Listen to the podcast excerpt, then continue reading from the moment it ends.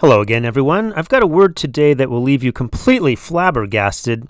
That's right. We're looking into the history of flabbergasted.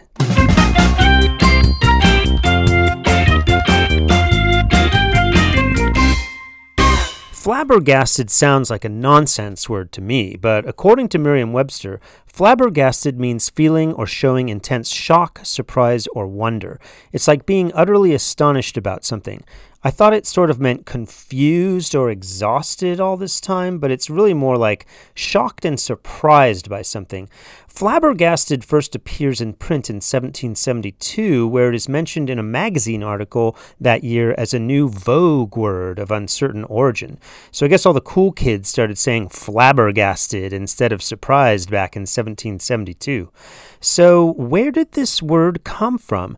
Are there like two words smashed together here, like flabber means one thing and gasted means some other thing? Well, not exactly, but I have some interesting findings for you. Some etymologists theorize that it's a combo of flabby and aghast. I can sort of see how being aghast at something, which means horrified or disgusted, could work, but what does flabby have to do with it? It could be flabby, suggesting that somebody is so astonished that they shake like jelly all over, like Santa Claus. But it can't be connected to the word flapper, which meant a person who fusses or panics, as that word only started being used in the 1900s. Flabbergasted is probably some regional slang term, it turns out. It was noted in the 1800s to be a word from Sussex, England, which is in the far south of England.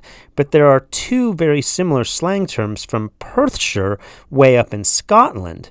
Those words are flabbergast, which means to brag or to boast, and flabbergasted, which means worn out with exertion. Those terms are just too close to pass up and must be the origins of flabbergasted.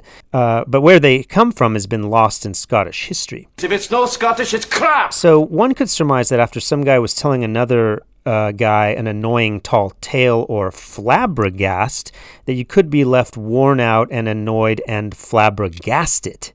Over time, these two expressions seem to have been combined into our modern flabbergasted. Well, I don't know about you, but this episode has left me completely flabbergasted. Tune in tomorrow for more funny word history.